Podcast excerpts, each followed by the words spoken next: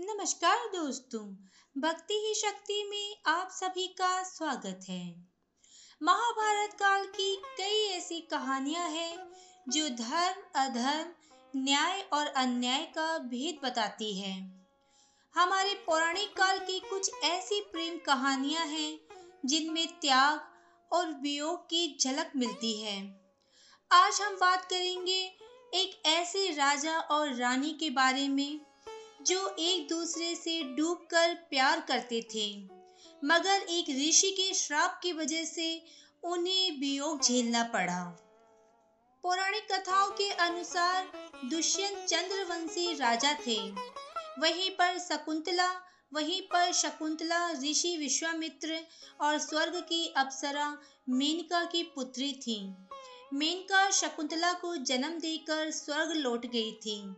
इसके बाद ऋषि कर्णव ने शकुंतला को पाल पोस कर बड़ा किया। एक बार राजा दुष्यंत जंगल में शिकार करते हुए ऋषि कर्णव की कुटिया के पास पहुँचे। उन्होंने वहाँ शकुंतला को देखा तो उसके रूप से मोहित हो गए। उस वक्त ऋषि कर्णव लंबी यात्रा पर गए हुए थे। शकुंतला ने राजा का आदर सत्कार किया। दुष्यंत को शकुंतला की मेजबानी बहुत अच्छी लगी। उन्होंने शकुंतला के सामने शादी का प्रस्ताव रख दिया। एक राजा को अपने प्रेम में पड़ता देख शकुंतला हतप्रभ रह गई और उसने दुष्यंत का प्रस्ताव स्वीकार कर लिया। इसके बाद दोनों ने गंधर्व विवाह किया और संबंध बनाए। ऋषि कर्णव कुटिया में नहीं थे। इसलिए शकुंतला ने कहा कि वह अपने पिता तुल्य ऋषि की अनुमति के बिना उनके साथ नहीं आएगी। इसके बाद राजा दुष्यंत ने शकुंतला को ऋषि कर्णव के आने के बाद राजमहल में आने के लिए कहकर वहाँ से चले गए। शकुंतला गर्भवती हो गई। जैसे जैसे दिन बीतते चले गए, वह हर पल सिर्फ़ दुष्यंत के ख्यालों में खोई रहती थी। एक बार महर्षि दुर्वासा ऋषि कर्णों से मिलने उनकी कुटिया में आए। शकुंतला वहाँ अकेली थी। ऋषि दुर्वासा ने शकुंतला को आवाज़ दी, लेकिन वह दुष्यंत के ख्यालों में खोई हुई थी। शकुंतला ने ऋषि दुर्वासा की पुकार को नहीं सुना। ऋषि ने इसे अपना अपमान समझा। पौराणिक काल में ऋषि दुर्वासा अपने क्रोध के लिए जाने जाते थे। उन्होंने शकुंतला को श्राप दे दिया कि जिस व्यक्ति के ख्वाब में डूबकर ऋषि का अपमान किया है, वह एक दिन उसे भूल जाएगा। ऋषि कर्णव जब यात्रा से लौटे तो शकुंतला ने गंधर्व विवाह की बात उन्हें बताई। ऋषि ने शकुंतला से अपने पति के घर जाने की आज्ञा दे दी।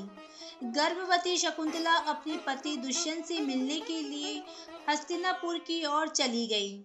रास्ते में नदी पार करते समय शकुंतला की सोने की अंगूठी पानी में गिर गई। ये अंगूठी दुष्यंत ने शकुंतला को प्रेम की निशानी के तौर पर दिया था। पानी में गिरी उस अंगूठी को एक मछली ने निगल लिया। दूसरी ओर ऋषि दुर्वासा के श्राप का असर हुआ और राजा दुष्यंत शकुंतला को पूरी तरह से भूल गए थे। शकुंतला जब महल पहुँची तो दुष्यंत ने उन्हें पहचानने से इनकार कर दिया। शकुंतला ने अपने साथ बिताए सभी पल बताए और ये भी कहा कि उनकी कोख में दुष्यंत की संतान पल रही है। मगर राजा दुष्यंत को कुछ भी याद नहीं था और शकुंतला को महल से बाहर निकाल दिया गया। इस बात से दुखी शकुंतला सब कुछ छोड़कर एकांत जंगल में चली गई। उन्होंने वहीं पर एक छोटी सी कुटिया बनाई और वहीं पर रहने लगी। शकुंतला ने एक तेजस्वी बालक को जन्म दिया, जिसका नाम भरत रखा गया। कई सालों बाद जिस मछली के पेट में शकुंतला की अंगूठी थी, वो एक दिन मछुआरे के जाल में फंस गई। मछुआरे ने जब मछली को काटा तो सोने की चमचमाती अंगूठी को देखकर वह दंग रह गया। उस पर राजवंश की मुहर लगी थी। इसलिए वह अंगूठी लेकर सीधा राजा दुष्यंत के पास चला गया। राजा ने जब अंगूठी को देखा तो उन्हें पूरी कहानी याद आ गई। दुष्यंत को शकुंतला के साथ बिताया एक एक पल याद आया। फिर उन्हें अपनी भूल पर बहुत पछतावा हुआ। राजा दुष्यंत सब कुछ छोड़कर जंगल की ओर शकुंतला की खोज में निकल पड़े। कुछ दिनों तक दुष्यंत ने शकुंतला की तलाश की, लेकिन उन्हें कहीं पर भी शकुंतला नहीं मिली। एक दिन वह इंद्र से मिलकर हस्तिनापुर लौट रहे थे। तभी बीच में ऋषि कश्यप का आश्रम नज़र आया। राजा दुष्यंत ऋषि के दर्शन के लिए वहाँ रुक गए। तभी उन्हें वहाँ एक बालक नज़र आया। वह शेर के साथ खेल रहा था। राजा दुष्यंत एक बच्चे को शेर के साथ खेलता देखकर बहुत अचंभे में पड़ गए। उन्हें बड़ी उत्सुकता हुई। उन्होंने बच्चे को उठाने के लिए जैसे ही हाथ आगे किया, तभी एक महिला की आवाज़ आई। महिला ने राजा से कहा, इस बालक को मत उठाइए। इसके हाथ में काला धागा बंधा है। अगर आपने उसे उठाया तो धागा सांप में बदल जाएगा और आपको डस लेगा।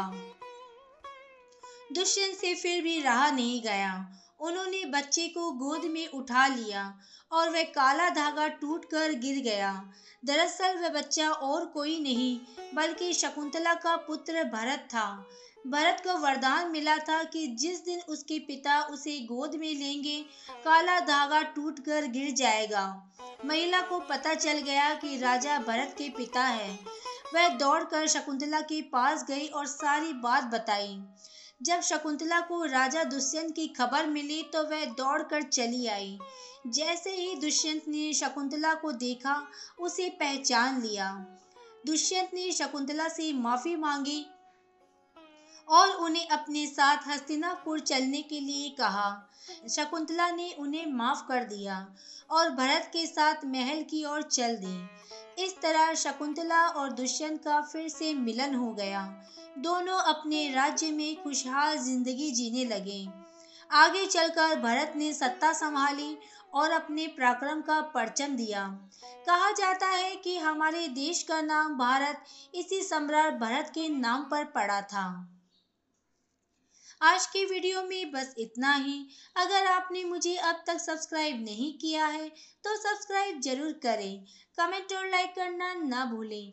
इसी कामना के साथ कि आप हमेशा खुश रहें, स्वस्थ रहें। नमस्कार।